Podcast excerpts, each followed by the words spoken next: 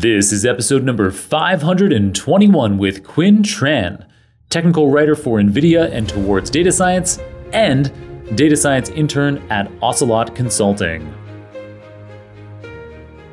Welcome to the Super Data Science Podcast. My name is Jon Krohn, a chief data scientist and best selling author on deep learning. Each week, we bring you inspiring people and ideas to help you build a successful career in data science. Thanks for being here today, and now let's make the complex simple.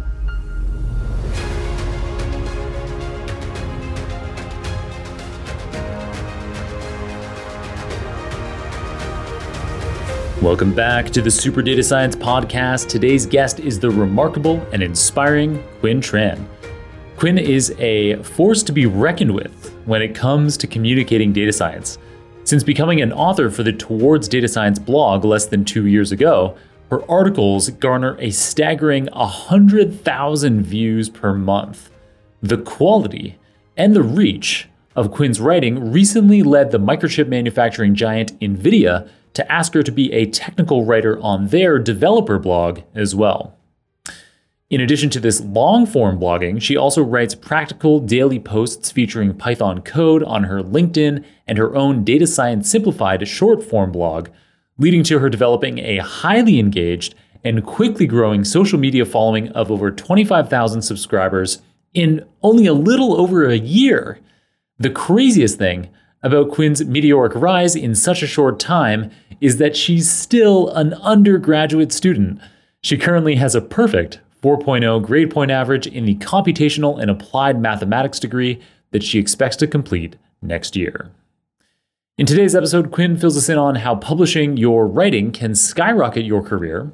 Uh, she knows from experience her own writing has led to her landing four data science jobs, including her current role building freight transport models for Ocelot Consulting. She also fills us in on her tricks for maximizing engagement with the content you publish, her favorite data science tools and approaches, and her tricks for prioritizing and being as epically productive as she is across her studies, her data science work, and her prodigious technical writing. Today's episode will appeal most to you if you're an early career data scientist or if you're someone at any stage of your profession and you're keen to learn how you can dramatically accelerate your career by sharing your voice online. All right, you ready? Let's do it.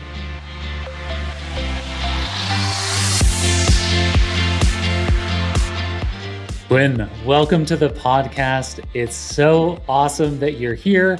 How are you doing today? Where in the world are you calling in from? Um, hi, John. Um, thank you for having me in the show. I'm in Illinois, um, southern Illinois, so it, it's very clo- close to St. Louis. Oh, close to St. Louis. All right. Because mm-hmm. in my head, I guess I always think about Illinois I always think about Chicago, but right. of course, Illinois uh-huh. is a uh-huh. big state. right. So the funny thing is that everybody, when I say Illinois, they associated me with Chicago, but I'm, I'm yeah. four hours away from Chicago and half an hour away from St. Louis, which is another state. So yeah, in Missouri, right? Right. Nice. All right. Uh, do you go down to St. Louis? That's like the big city when you want to like have a big night out, or mm-hmm, mm-hmm. uh, yeah. Mm-hmm. Cool. Yeah, it, it's it's I like St. Louis. It's um, you know, it's it's not too small, but it's not too big, so you, you don't worry too much about traffic jam, and you still have so many things to do um, in the city. Nice, very cool, Khuyen. Mm-hmm. So I know you through your LinkedIn posts. So you are a you post so many LinkedIn posts that are obviously hugely valuable to the LinkedIn community, I can see that basically every single one gets hundreds of reactions. And these are quite practical posts on mm-hmm. how to write Python code, in particular libraries, so that data scientists can make the most of that software. Uh, and so, mm-hmm. you know, I've been, I've known about you for a while. I've seen these posts for a while, and I've had this idea in my mind oh man, I've got to see if Khuyen would like to be on the Super Data Science show. Uh-huh. And then recently, at the time of recording, you mm-hmm. published a LinkedIn post where you posted a photo of my book, Deep Learning Illustrated. and it got over 500 reactions, which I think is more than any post I've ever made. So I was like, you know what? This is it. This is the sign. I just got to ask Khuyen. She, I was like, mm-hmm. she obviously knows who I am now. Uh, mm-hmm. So let's see if she wants to be on the show. And I was so happy that you said yes. Yeah, of course. Uh, I mean, I have been a fan of your show, so uh, it's a no-brainer to say yes to your request. nice. Yeah, I was happy to learn that that you were a fan of the show already. Super cool. So not only do you write all of these LinkedIn posts, mm-hmm. which have tens of thousands of views on average, uh, mm-hmm. but you actually also write outside of LinkedIn in a longer form. So LinkedIn, you're constrained to these small posts, and I think you do an excellent job with that small format. So you often will do a screenshot of a particular chunk of code that illustrates something clearly, and then you explain what you're doing in that chunk of code. So it works really well in the short LinkedIn format, but you also write long form articles. So you've been writing for Towards Data Science for a while now. You've written over 100 articles for Towards Data Science. Mm-hmm. And so that's led to a lot of eyeballs on your content. So you're now over 100,000 views per month on Towards Data Science alone for your long form blog posts. So, my first question for you, Khuyen, is what kinds of posts or types of posts do you find resonate most with your audience, or what are you most passionate about writing? Uh, yeah, so um, uh, there, there are two type of posts that I'm very passionate about sharing. So, uh, I, I, I t- you, you said, right, I I write very short posts and very like long posts in form of articles. And mm-hmm. for the articles, I because it's longer, so um, I take that as an opportunity to use the knowledge that I know. So maybe some tools, some concept I know, and put them together in an article and mm-hmm. try to explore what I'm curious about. So mm-hmm. my article is a mix of what I already know and what I want to learn more about. yes. Yeah, that's and, a good. Uh, I I'm pretty similar. I'm often like, yeah, wow, there's something kind of interesting here, but mm-hmm. I really want to dig into this more. And if I commit to writing it, mm-hmm. uh, I mean, the book is even a good example. I wrote I the book Deep Learning Illustrated uh-huh. because I wanted to really understand these concepts well. So I mm-hmm. completely understand what you're saying. Mm-hmm, mm-hmm. Yeah, I actually heard that from your podcast, and I'm like, wow, that's difficult though. Like I, am doing articles. It, I feel like it's somehow easier than a book or course, you know. So was I, well, that's crazy. I, I need to, I need to, I so somebody else doing this, so I probably can do something even more, you know. So yeah, um, no I, doubt. Actually, I can give you a little bit of a secret, which is uh that you you need to break the work into smaller chunks. So mm-hmm. for writing that book, I broke it into a series of videos. So I created the content and you know learned the content very well mm-hmm. for these much smaller deadlines of creating videos. Uh-huh. And then once I had it was about 20 hours of videos done, I was mm-hmm. like, well, now all of this will tie together very nicely into a book.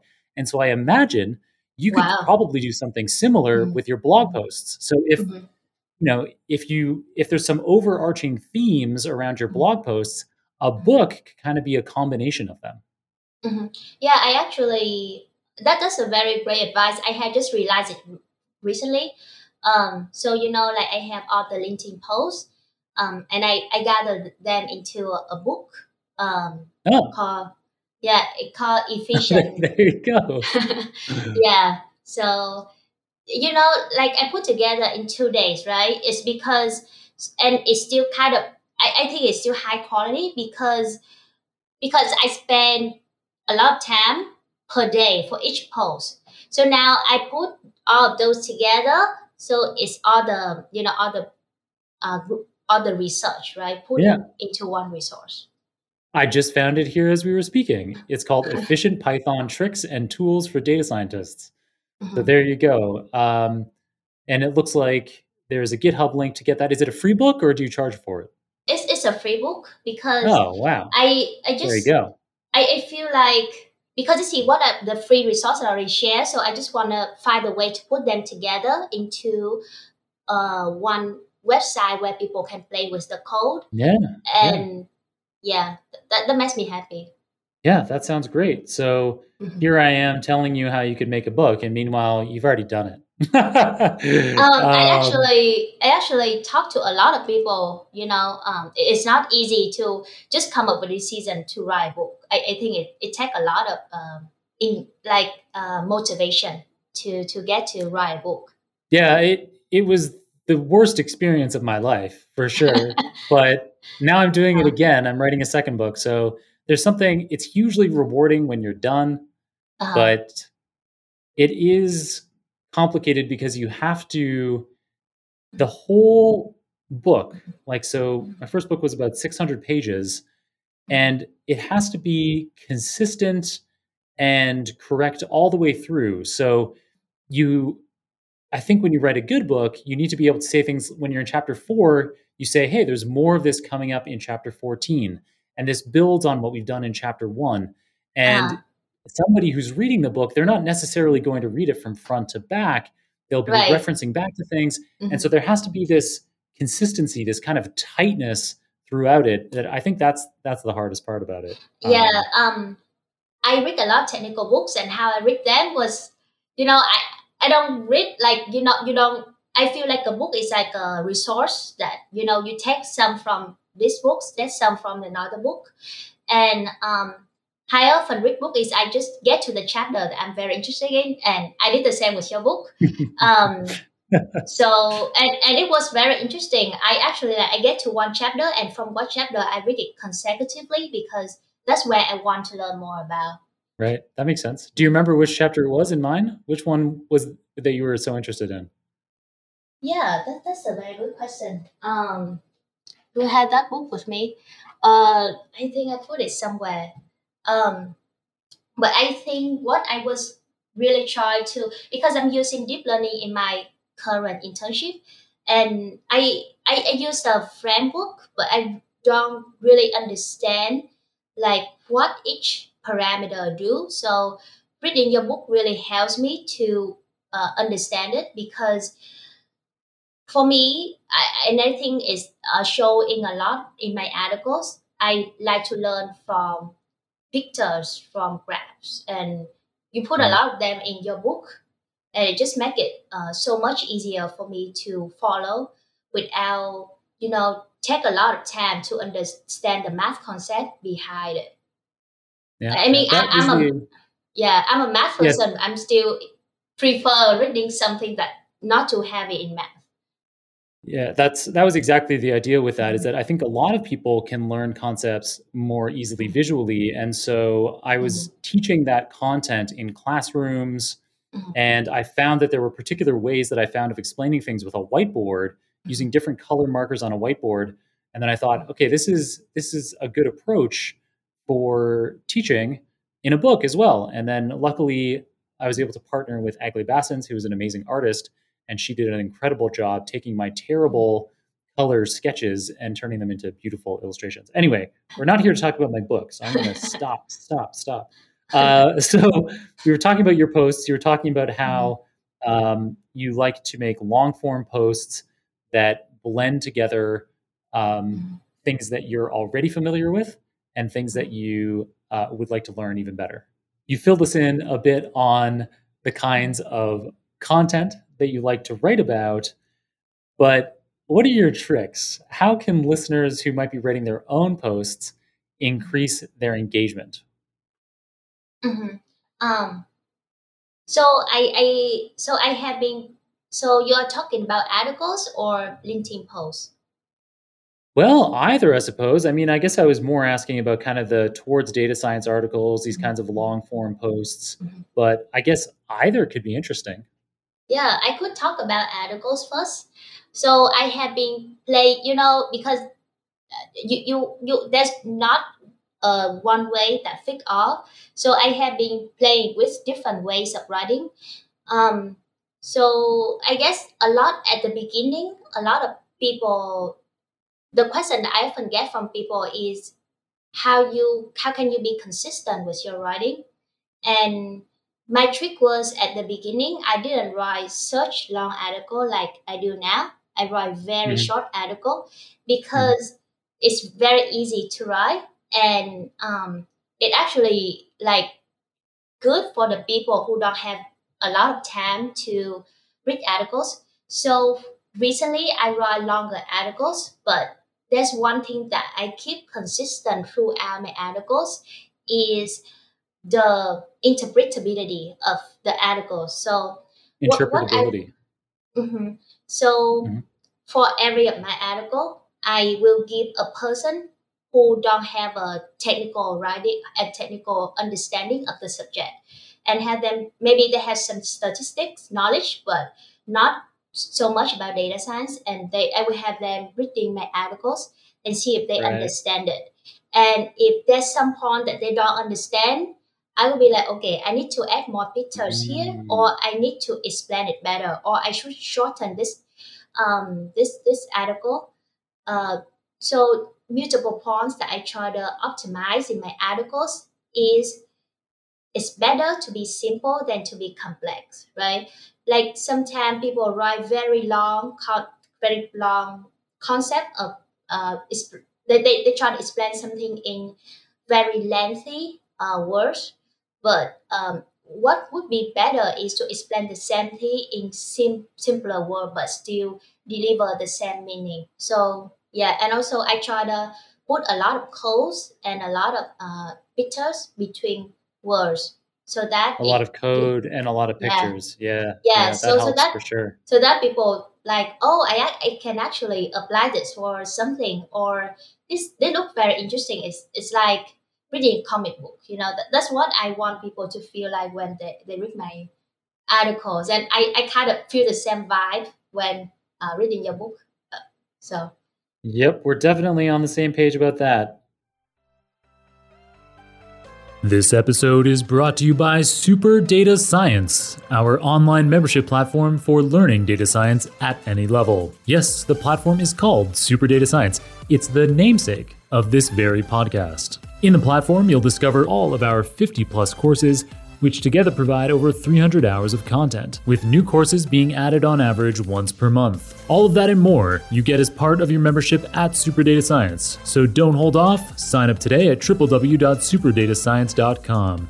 Secure your membership and take your data science skills to the next level.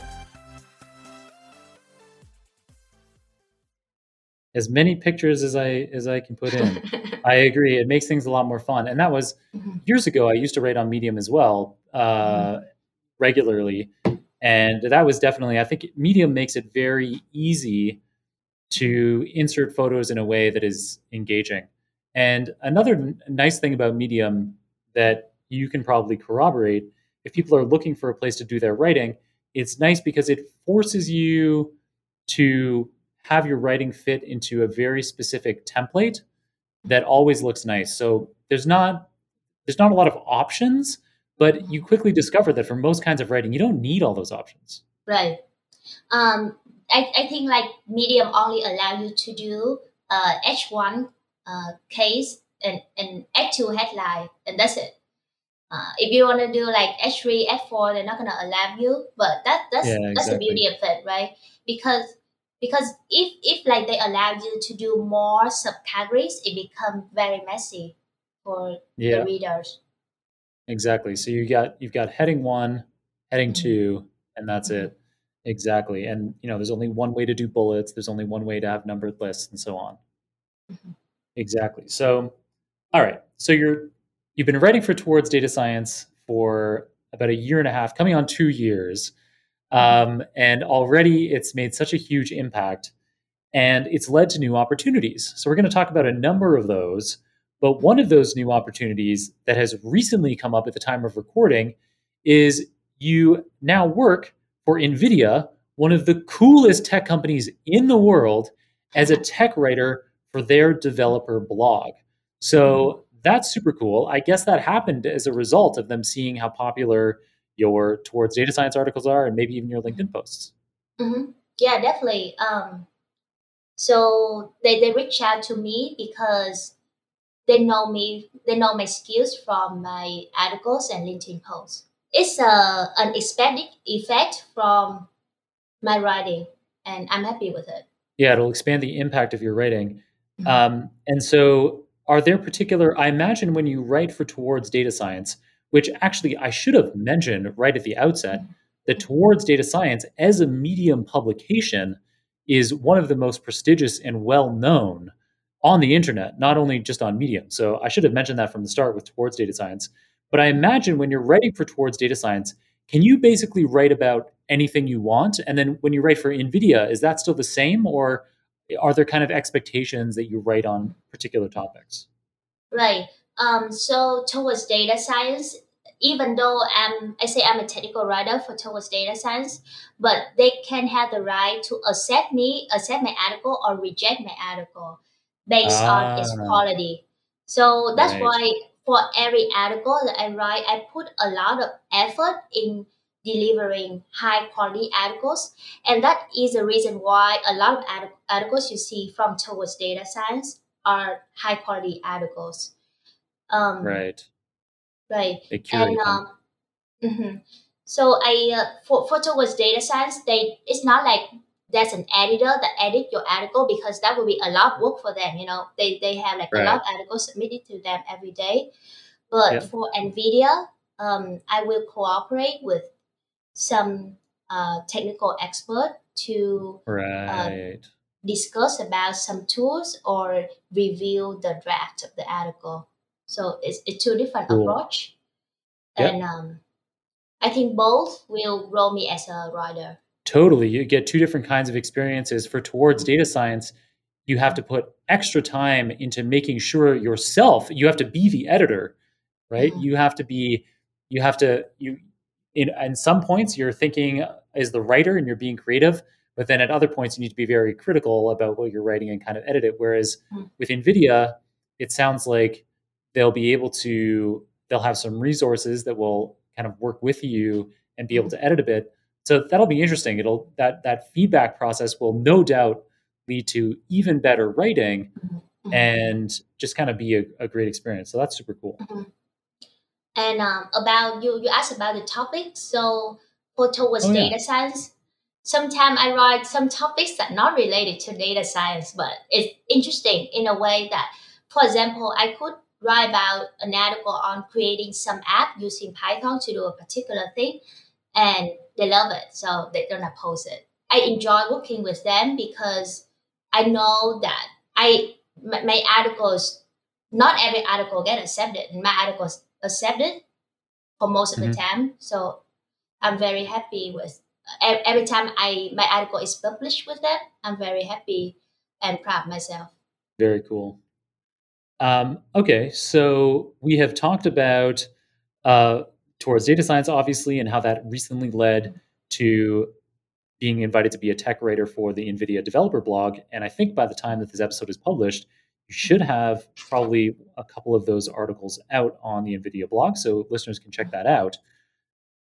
The an interesting thing here that I want to mention. So most of the stuff that we've talked about so far in the episode would be interesting to other people who are interested in writing content themselves, maybe writing LinkedIn posts or writing blog posts or whatever.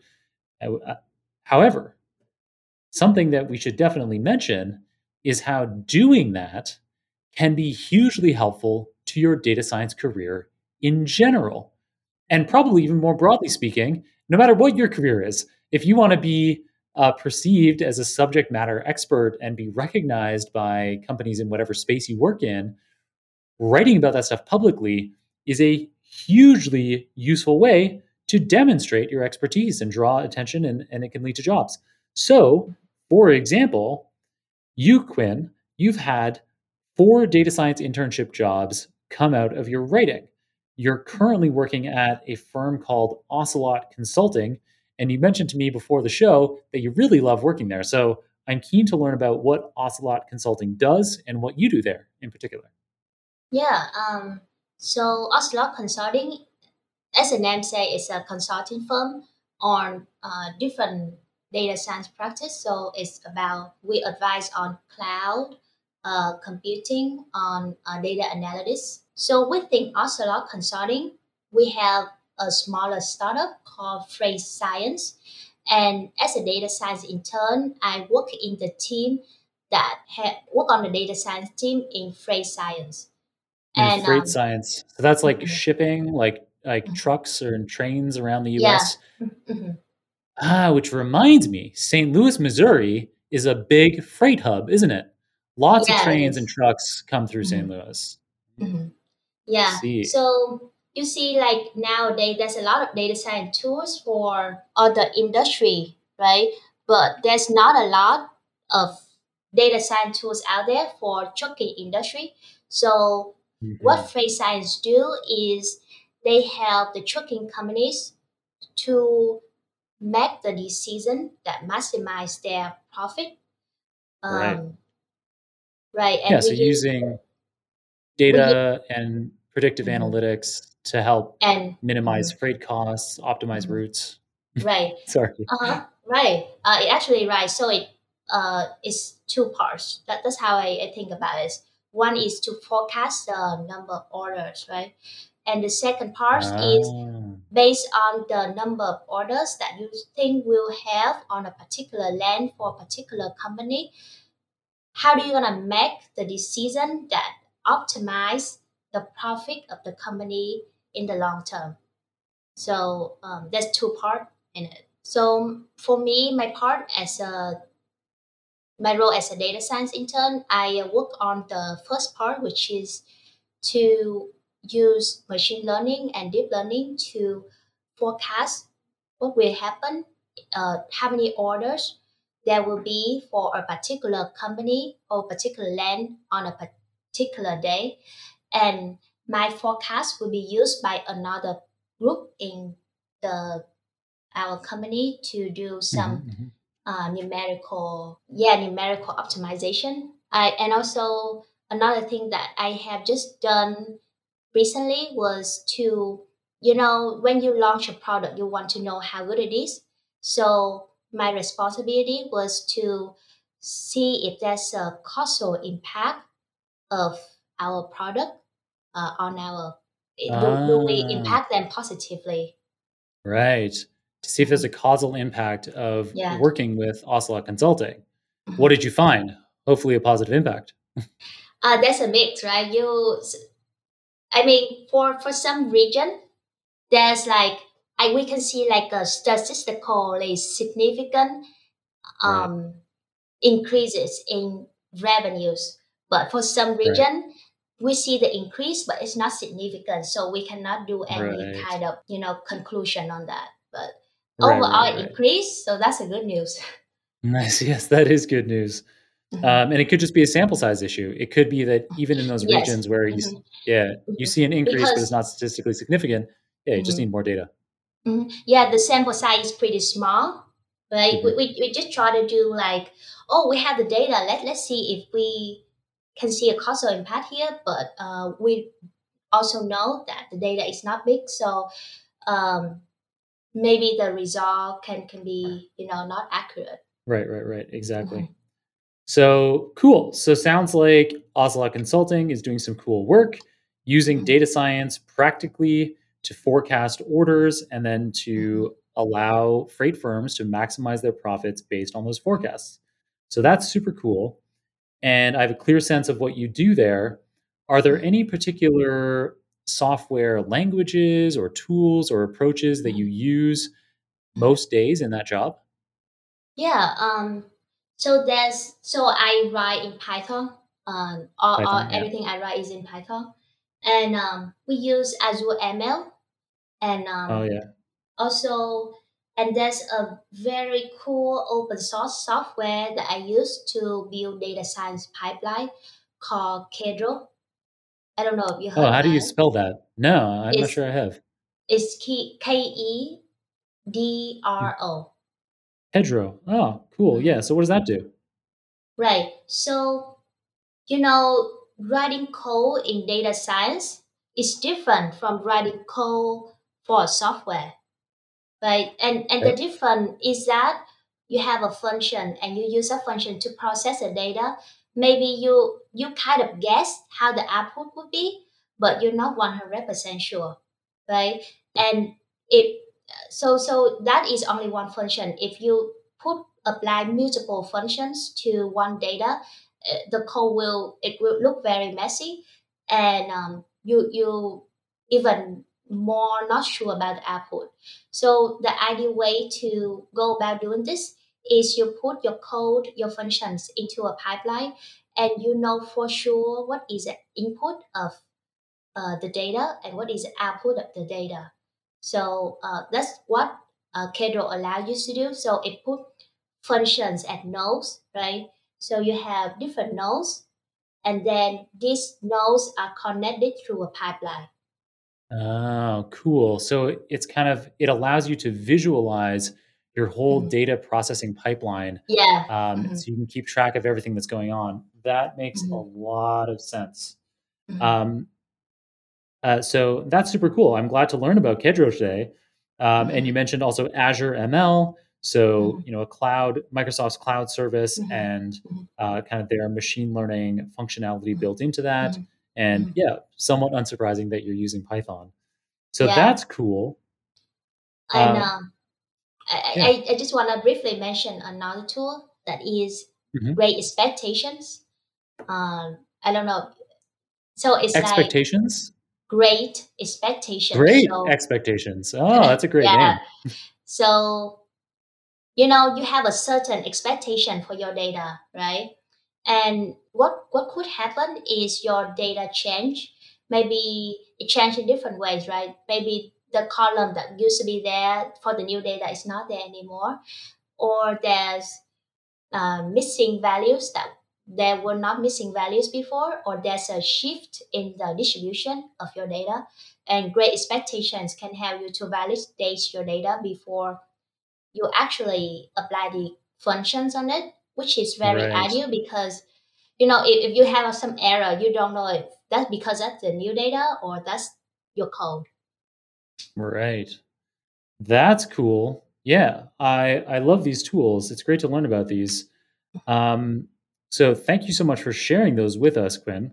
Mhm. And something that I think might be mind blowing for listeners about you is that despite, say, doing data science internships at places like Ocelot Consulting, really digging in to juicy, uh, beneficial work, uh, you know, really contributing to the company. On top of that, and on top of being this prolific writer, both of long form blog posts at Towards Data Science and more recently NVIDIA, as well as on LinkedIn, on top of all of that, you're a full time student.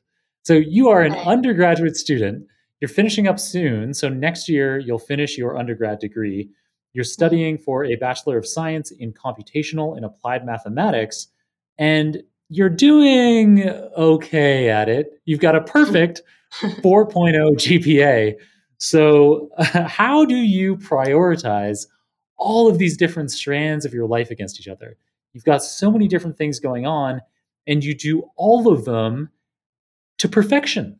You have a perfect GPA, and you know you haven't been writing these long form blog posts for very Mhm. long. It's been less than two years that you've been doing it for Towards Data Science, and already you're getting hundreds of thousands of views per month. How do you prioritize your time so that you can execute on all of these different strands of your life so effectively? Yeah, thank you for the very uh, great introduction on that.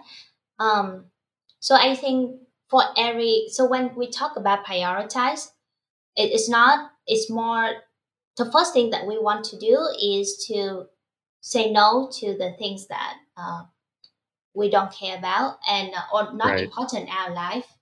And for me, I say no to except LinkedIn. I I don't do so much social social media or hmm. right and and also one thing about so one person can sit on a homework for three hours and that person might not be able to finish as much as another person who work on the homework for one hour but they very focused on it so for me Totally. i yeah um so for me i enjoy studying so and i enjoy working and i enjoy writing so every time i do something I pay full attention to the thing that I do. So in a way, I I'm in the flow, right? I'm I'm not getting much distracted, and that really helps because that pushed me over you know being tired. So so that's that's very helps. And um, i also try not to be stressed because you know when you are stressed oh there's so many things to do. Oh what can i do? I you know i i think about in the long term it it will be okay. I i will be able to finish all these things in the long term. The things i'm stressed about it, it they will not matter anymore. And because of that i feel calmer. And because i feel Mm. calmer i don't bring that stress into my work which you know could affect my uh, quality of work in a negative way That is such great advice. I suspect, Khuyen, that something that helps with both of those last two things you mentioned. So you mentioned three things saying no, which is hugely important and so easy to not do. It's so easy to, you know, I'm guilty of this. I'm getting a little better.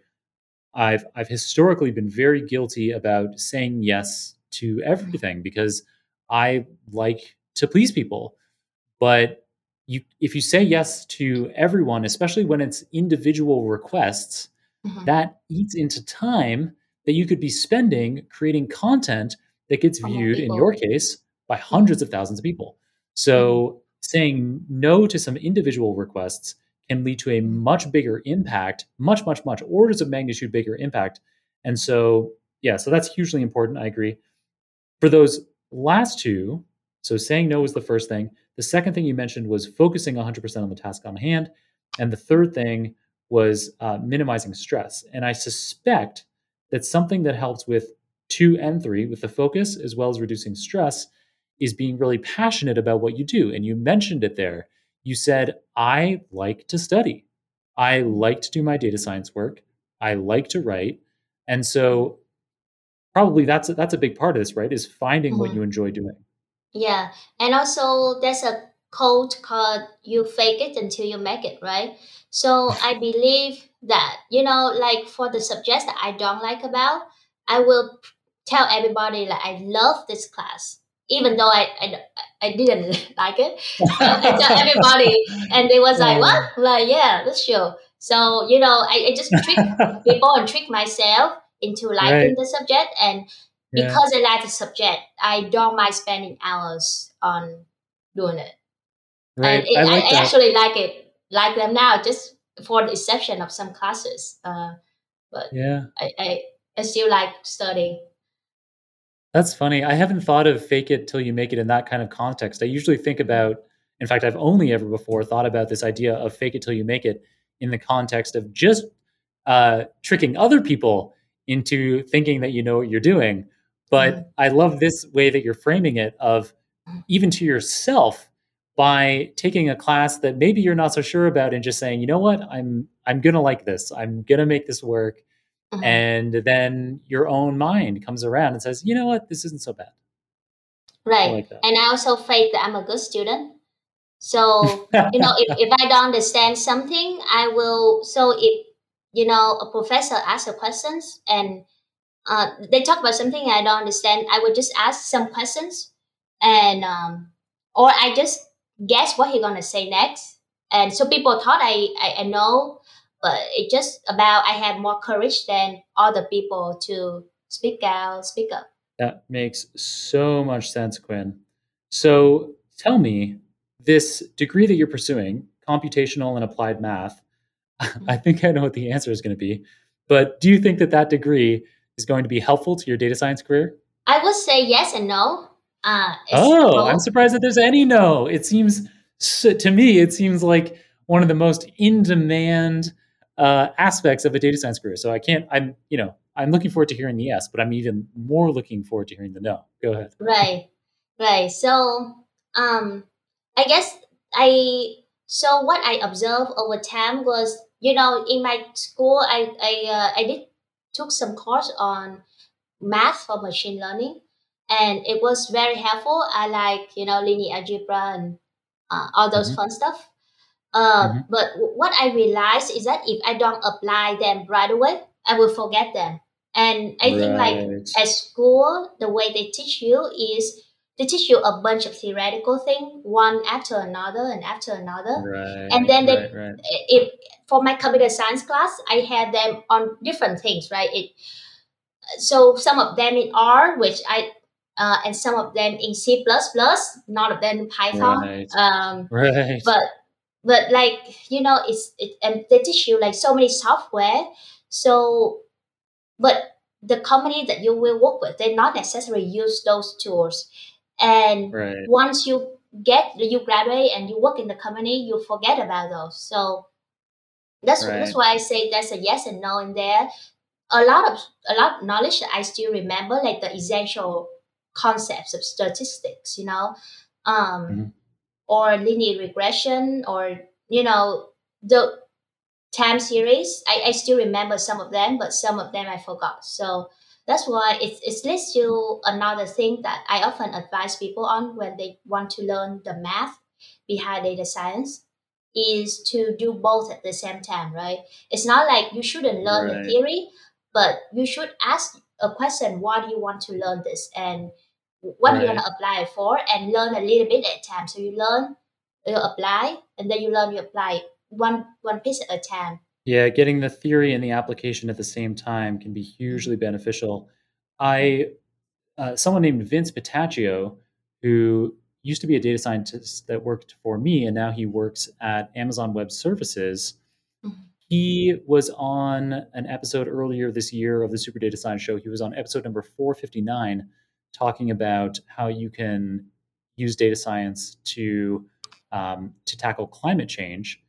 Um, so Vince, before he worked with me as a data scientist, he simultaneously pursued a master's in computer science with a data science specialization, which was teaching him the theory, while in his spare time around doing that um, that degree, he was taking Udacity courses, which were hands-on and applied applications of data science. So, kind of like you're saying, uh, well, exactly like you're saying, um, having these underlying theoretical foundations and making those strong while simultaneously finding data science applications, I think that it's a great way to to make the most of both.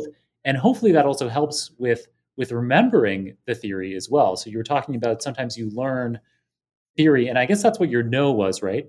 That you were saying yes and no. The big no is that you feel like you learn a bunch of things that you just forget anyway. Right, right. That, that's what I how I feel about it. Um, I feel like there's a better way on doing it. I, I just I just feel like if eighty percent of what you learn is forgotten, then you know there might be a better way to going about retain your knowledge for the, the hours that you put in. Right. Um, I understand. Sometimes it does feel like that in school where you're like, Mhm. "Yeah, I don't know how this is going to help me. Uh, and Mhm. so I, I can understand that. I can understand that. But yeah, something that you mentioned to me before we started recording was how you felt that your college degree has helped you enormously with learning how to learn. And so even if you're forgetting things later, some of that stuff, some of that stuff you're forgetting is still helping you come up with better ways of learning how to learn, right? Mhm. Yeah, definitely. I think I refine the way that I learn over time. And um, there's a book called Made to Stick. And I read the to stick. book. Yeah. Yeah, I, I think it's either Made to Stick or made to Stick.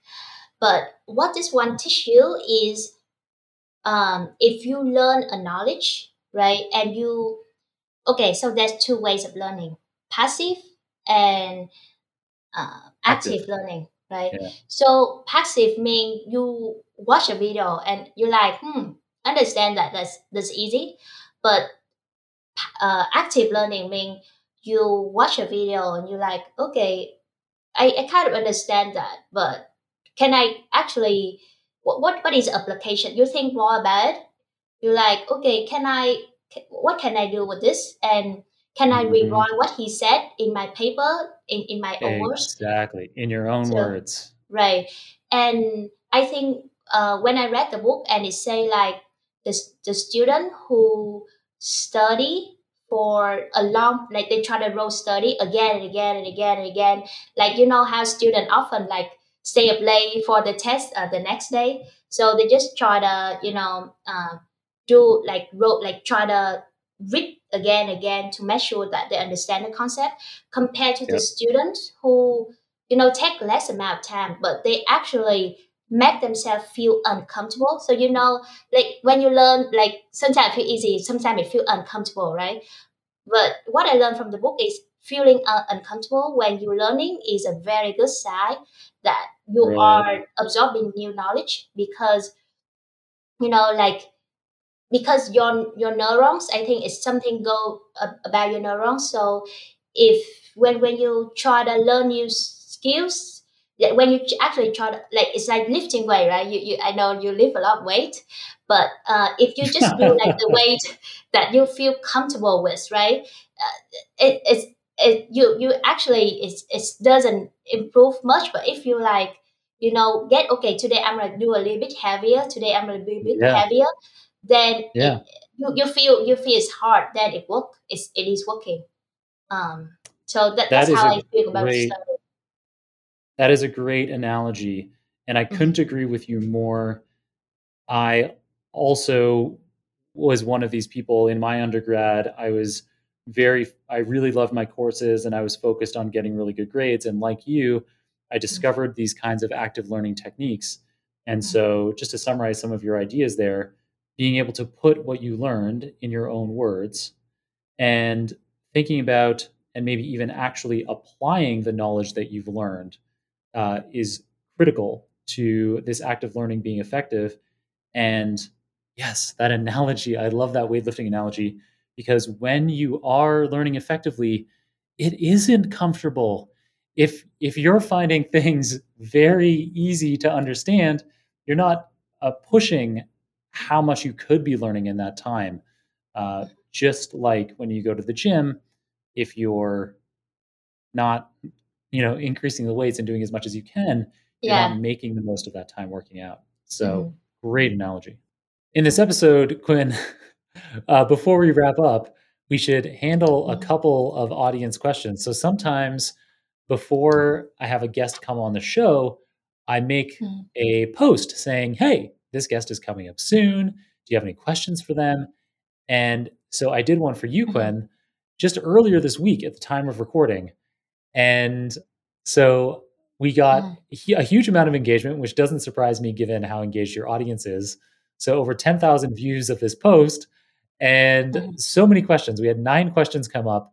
So we're only going to take time to answer a couple of the questions that uh, you thought were most most interesting to you. So Nikolai Kurbatov, who frequently features on the Super Data Science podcast with his brilliant questions that he asks guests, he uh, he asked five very technical questions, and one of them, number two, was what would be your takeaways if you consider the mm-hmm. traditional software development approach versus the data science development approach. And I think this is an interesting one because you actually addressed this earlier. So, earlier on in the episode, you talked about Kedro, which allows you to visualize data science workflows. Um, and when you did that, you mentioned how that kind yeah, of data science I, development, I wanting to see those data flows, is different from um, kind of traditional mm-hmm. software. I don't know if you have anything else to add, but we kind of covered it. And then, so Christoph Ogerbeck, who is also big, at least in my LinkedIn community, he's uh, very frequently commenting on posts and engaging with people, uh, not just me, but other people that uh, respond to posts that I make. And mm-hmm. Christoph had four insightful kind of uh, in some senses philosophical questions and some of them you've already answered so one of his questions was how important is it to show up every day and we talked about that a lot in this episode talking about consistency mm-hmm. um, and one of his other questions was what's the biggest difference between today's Khuyen versus Khuyen writing her first medium article so i think this is a really interesting question to give you a chance to talk about your journey a little bit hmm Yeah, for sure. So I, guess what I did before writing, so uh, was I, I try to be consistent with learning data science by putting one hour per day on doing Kaggle uh, competition. But mm. I, I so how I feel from it is I don't feel engaged in practicing data science because what I did was I, you know, I just doing some analysis, but I don't know where this will go. You know, I, I don't have a goal for the project, so it's not exciting. And I, right. I thought that I didn't like data science. I thought data science is not my thing. um, but then I I tried writing articles and I, I tried with couple posts that you know I, I have a question that I want to answer. So I um, do a data analysis on it and write an article about it. And it was so fun. And I realized that, hey, I, I data science actually fun if I have a goal in my mind on what what I want to achieve with it. So uh, since then, before I was not at all confident about my Python skill or data science skill. I feel like I'm a beginner. But once I start writing about what I learned and people start to recognize me as an expert in the field, I feel much more confident about my skills. Um, so, and I actually increased my skill significantly by writing articles and writing posts every day on Python. Um, so I would say me thinking about my me before writing, I would think myself as a beginner, but now I feel I, I think I, I feel much more confident about myself and I also more confident to tackle more complicated concept instead of, you know, say, I don't know anything about this and sorry, but I, I, I, I cannot do this. Nice. That's a great answer. So some things have stayed the same from Khuyen when she wrote her first Medium article versus the ones that she's writing today. And one of those one of those is the consistency. So your mm-hmm. consistency has stayed the same, mm-hmm. but you feel much more comp much more confident now than in the beginning. Mm-hmm. And yeah, so that's a big difference. Very cool, Khuyen. Thank you for taking the time to answer those audience questions. Well, a question that I always ask guests on the show, and you already kind of gave us a book recommendation just there, that book Made to Stick. But do you have any other book recommendations for us? It sounds like you read a lot, so you might have more than one. Yeah, I read like um, a lot of book um, on paper form and on audiobook. But there's mm. a book that um, so there's a I, I would talk about the book that motivate me to start writing on LinkedIn because I I write article ah. before LinkedIn post, mm. and I, I didn't write LinkedIn post until I read that book. It called "Show Your Work" by Austin. Show Your Work. Austin Kleon, I think. I, I don't know how to say his last name, but what it say about is um, whatever you do, how no matter how crappy your work is, just show it to people because because like some people will benefit from it, you know. So I was like, and it will you will get better over time. Like it no no matter how bad it is, just show your work. So like at the beginning, I was like, okay, this is something very stupid. Like I think like everybody know about this. Uh, it's something you know some Python snippet. I think everybody know about it, but I'm gonna post it anyway. Uh, I don't mind people think I'm stupid, uh, but I was actually like care a lot about it. I try not to check my notification and right. people react very well to it. So I was like, okay, I'm gonna just keep doing this every day. I, I, you know, so even even on the day that I don't feel like it, I'm gonna do it very very small code snippet, and I'm gonna post it. Um, and what surprises me is something that I thought very simple to people, like something I thought, you know, there's no way people don't know about this. A lot of people don't know about that. So yeah. Um, I think we all have something worthy of sharing. Yeah, so mm-hmm. there's a number of points there that I think are brilliant. So I couldn't agree more that sharing your work is key. It takes courage initially to think, oh, if I write a Medium post or I write a LinkedIn post, that anybody's going to care. But it helps you refine your own thinking about a concept. So even if literally nobody reads it, that kind of active listening that you were describing putting something into your own words and publishing that, uh, you know, something that you wanted to learn anyway, it's it it means that you're more likely to think critically about this concept and you know where are the gaps in my understanding. So even if nobody looked at it, it would still be a valuable exercise. Right. Mm-hmm. But on top of that, as you point out, it's interesting how often even the stuff that you don't think is going to be interesting is. You know, there are people out there who are more beginner than you. And in fact, in a field like data science or software development, there's way more people out there that know nothing about it or just a Right. tiny little bit who would love to have somebody explain even relatively simple concepts in an easy to understand way. So, hugely valuable. And this ties into something um, that I've ascribed to for years, and I think you do as well. You talked in the beginning of this episode about consistency.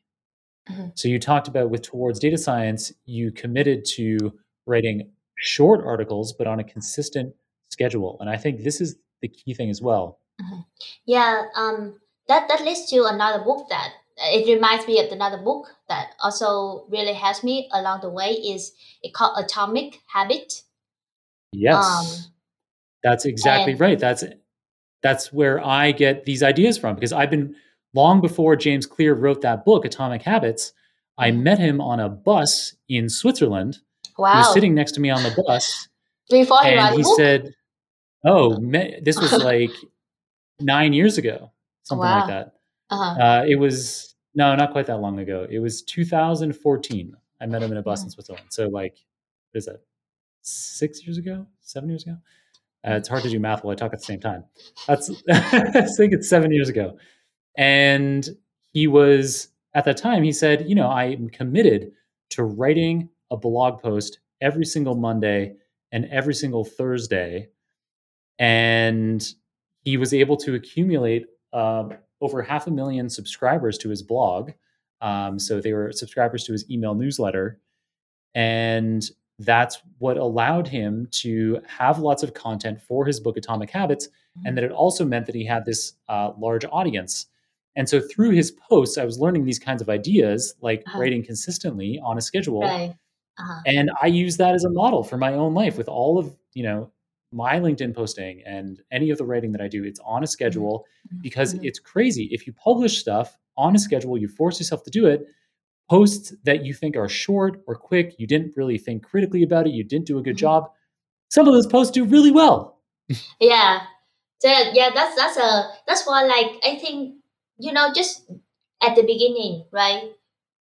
For like when you try to start something, don't focus too much on the quality. Try to focus on the quantity, which sounds kind Exactly. of bad, right? Um, Yeah. I mean, for my articles, I'm like, if you want to start an article, just write, you know, any kind of articles. Just just start writing very short article. If you want to have one hour, write a one hour blog post, and you end with your day.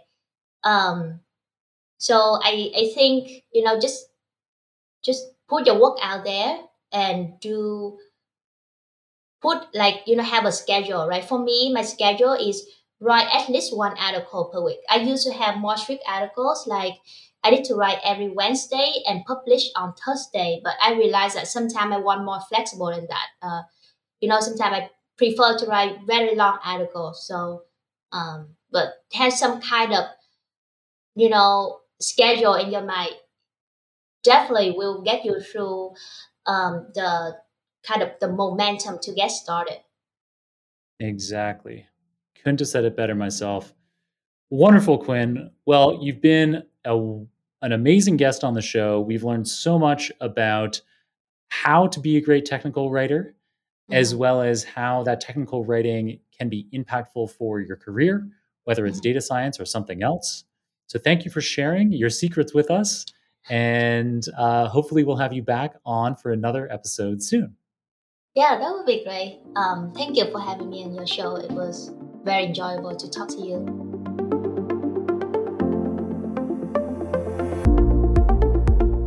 Khuyen is so incredibly impressive. I'm delighted she was able to prioritize an appearance on Super Data Science amongst all of the pursuits she's tackling with aplomb in her life.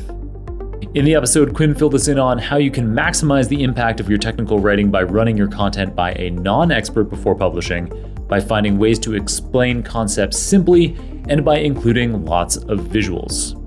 She talked about how data science can be used to forecast freight orders and optimize transport firms' profitability. the software application Kedro for visualizing data flows, the Great Expectations tool for documenting data science and ensuring data quality, and how to be as epically productive as her by saying no, focusing 100% on the task at hand, enjoying what you do, framing your obligations in a positive mindset, and actively learning by applying your knowledge and putting it into your own words. As always, you can get all the show notes, including the transcript for this episode, the video recording, any materials mentioned on the show, the URLs for Khuyen's LinkedIn and website, as well as my own social media profiles at superdatascience.com slash 521. That's superdatascience.com slash 521. If you enjoyed this episode, I'd greatly appreciate it if you left a review on your favorite podcasting app or on the Super Data Science YouTube channel. I also encourage you to let me know your thoughts on this episode directly by adding me on LinkedIn or Twitter and then tagging me in a post about it. Your feedback is invaluable for helping us shape future episodes of the show. Since this is a free podcast, if you're looking for a free way to help me out, I'd be very grateful if you left a rating of my book Deep Learning Illustrated on Amazon or Goodreads, gave some videos on my personal Jon Krohn YouTube channel a thumbs up, or subscribe to my free, spam free, and content rich newsletter on jonkrohn.com. To support the Super Data Science Company that kindly funds the management, editing, and production of this podcast, you could consider creating a free login to their learning platform at superdatascience.com, or consider buying a usually pretty darn cheap Udemy course published by Ligency, a Super Data Science affiliate, such as my own Mathematical Foundations of Machine Learning course, which I recently finished. So you can check out all the linear algebra and calculus content that I published into that course.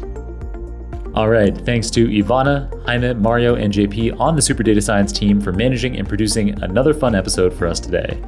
Keep on rocking it out there, folks, and I'm looking forward to enjoying another round of the Super Data Science podcast with you very soon.